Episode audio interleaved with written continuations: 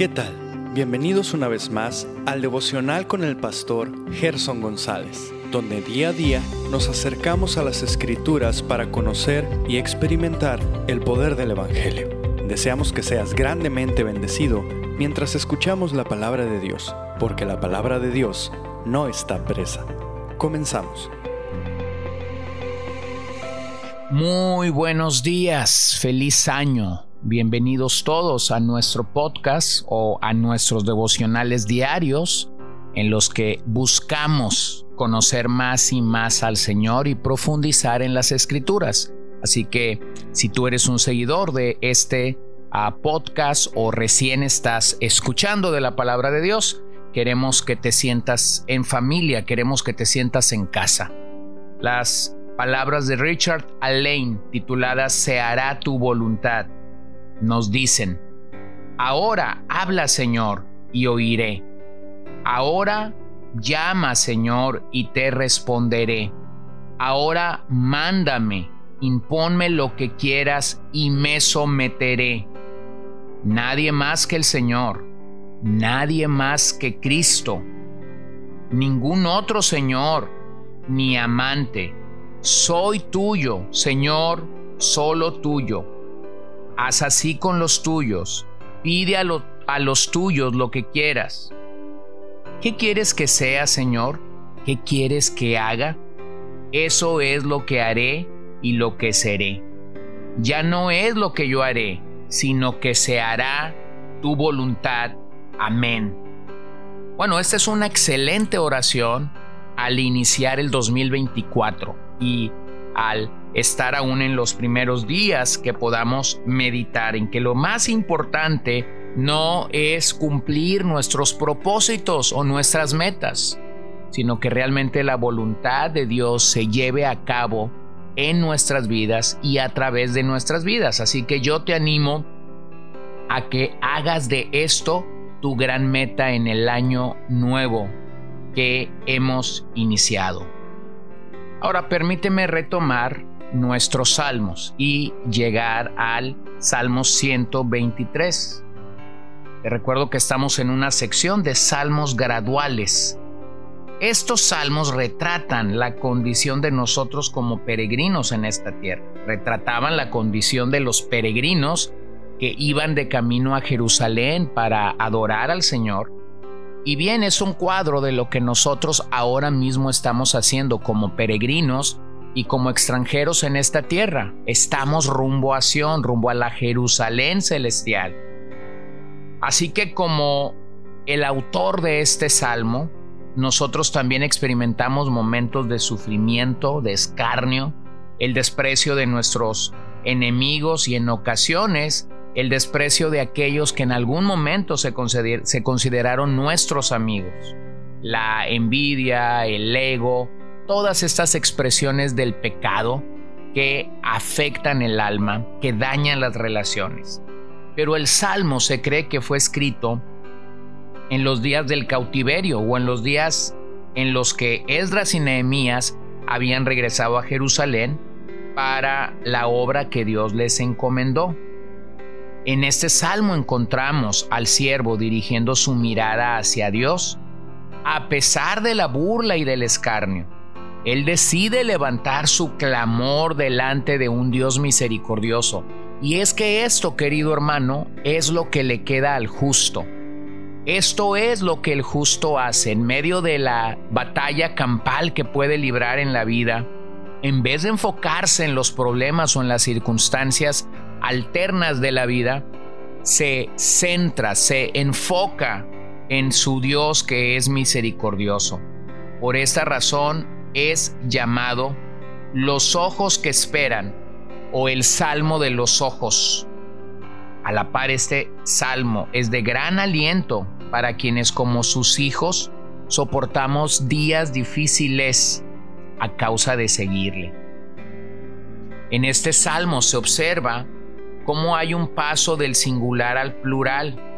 Primero vemos al salmista pidiendo la misericordia y después vemos que el pueblo entero se encuentra haciendo lo mismo. Así que permíteme llegar al verso 1 y 2. A ti levanto mis ojos, Oh tú que reinas en los cielos, he aquí como los ojos de los siervos miran a la mano de su Señor, como los ojos de la sierva a la mano de su señora, así nuestros ojos miran al Señor nuestro Dios hasta que se apiade de nosotros. Bueno, en este pasaje encontramos claramente al salmista alzando su vista, levantando su mirada a Dios. Es en esa actitud de reconocimiento en el que encontramos realmente la grandeza de Dios, la majestad de Dios, el señorío de Dios sobre las circunstancias o sobre las personas con las que no estamos teniendo la mejor relación. El salmista, hablando como un representante del pueblo en esta ocasión, alza su mirada al cielo.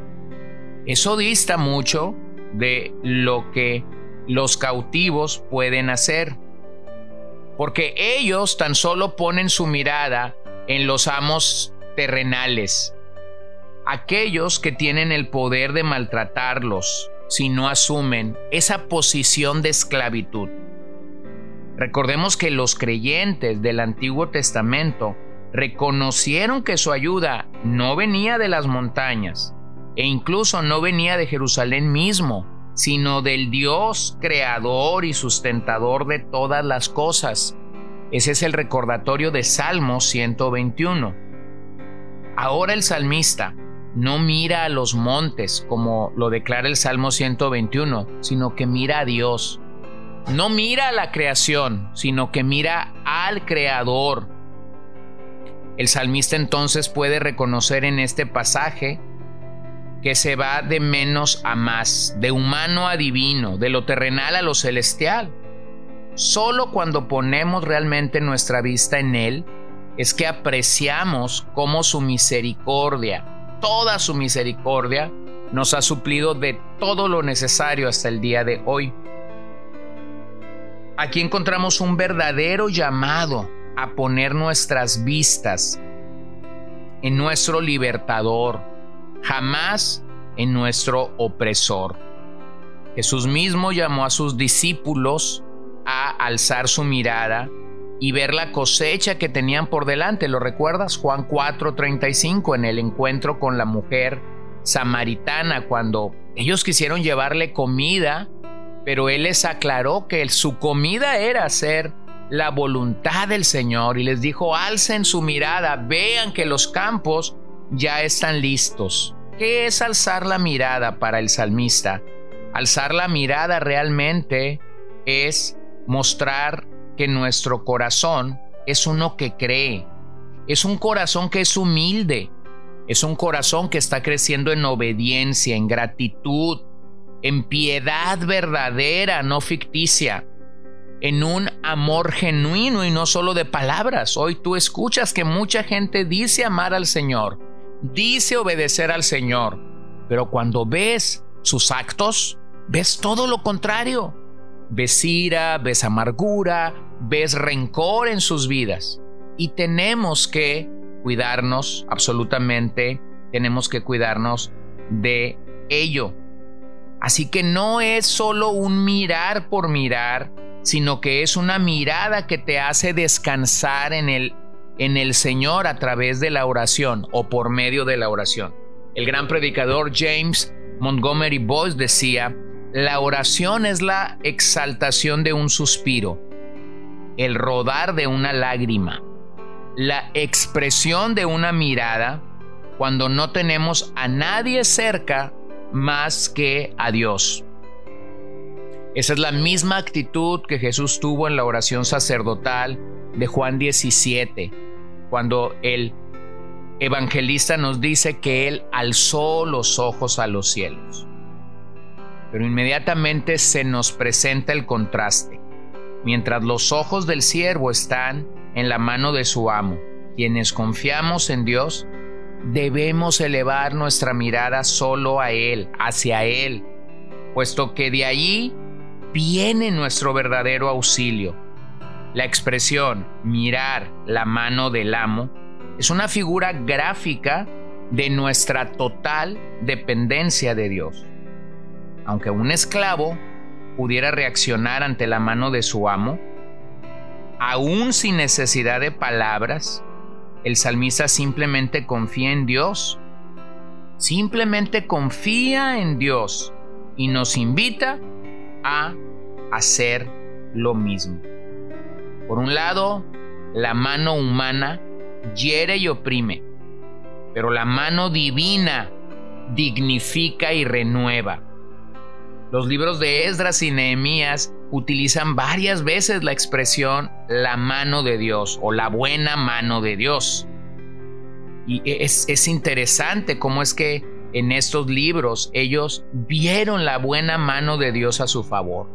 Así que en este sentido, así como el esclavo depende de su Señor, el cristiano debe depender de Dios mismo. Así que te pregunto al iniciar este año juntos, ¿Dónde está tu mirada? ¿Dónde estás mirando? La verdadera humildad te llevará a una actitud correcta, ya que el ojo espera, anhela, tiene paciencia y coloca su vista en Dios como única fuente de esperanza. Mientras las personas de este mundo se limitan solo a lo terrenal, nosotros vemos mucho más allá, porque nuestra vista está puesta en Cristo Jesús, nuestro Señor y nuestro único redentor y salvador. Así que examinemos nuestro corazón esta mañana, examinemos nuestra mente. Si tú eres un creyente, tu mirada debe estar en Cristo. Si en el momento actual tú no estás caminando en el Señor, entonces no te preocupes, tu mirada está en cualquier sitio, en cualquier persona o en cualquier actitud menos en Cristo. Pero si ahora mismo Cristo está captando tu atención para que lo mires a Él, entonces mi consejo es que vengas a Él en arrepentimiento, humillándote y reconociendo que no has hecho lo correcto delante de Él. Entonces, que creas en el Señor Jesucristo, que creas que Él es real, que Él murió, que Él resucitó de entre los muertos y que ahora Él está sentado a la diestra de Dios Padre intercediendo por nosotros. Pero, seas creyente o no lo seas, todos estamos llamados a depositar nuestra mirada en el Señor. Así que hagamos de este 2024 una nueva oportunidad en donde nuestra mirada esté fija en Él, tal como el autor de Hebreos 12, 2 nos dice, puestos los ojos en Jesús, el autor y el consumador de nuestra fe. Vamos a orar en esta ocasión.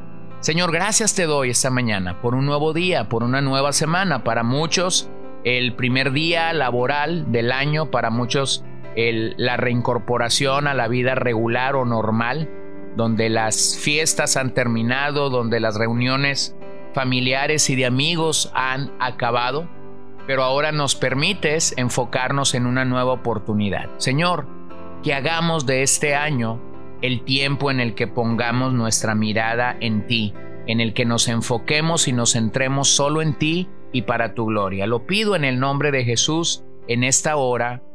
Amén. Gracias por acompañarnos el día de hoy. No olvides compartir este devocional con todos tus conocidos y recuerda que puedes seguirnos en Podbean, Spotify y Facebook como CCBN Los Mochis para que puedas escuchar todos los mensajes, los devocionales y también seguir nuestras transmisiones en vivo. Esperamos que nos acompañes el día de mañana. Que el Señor te bendiga.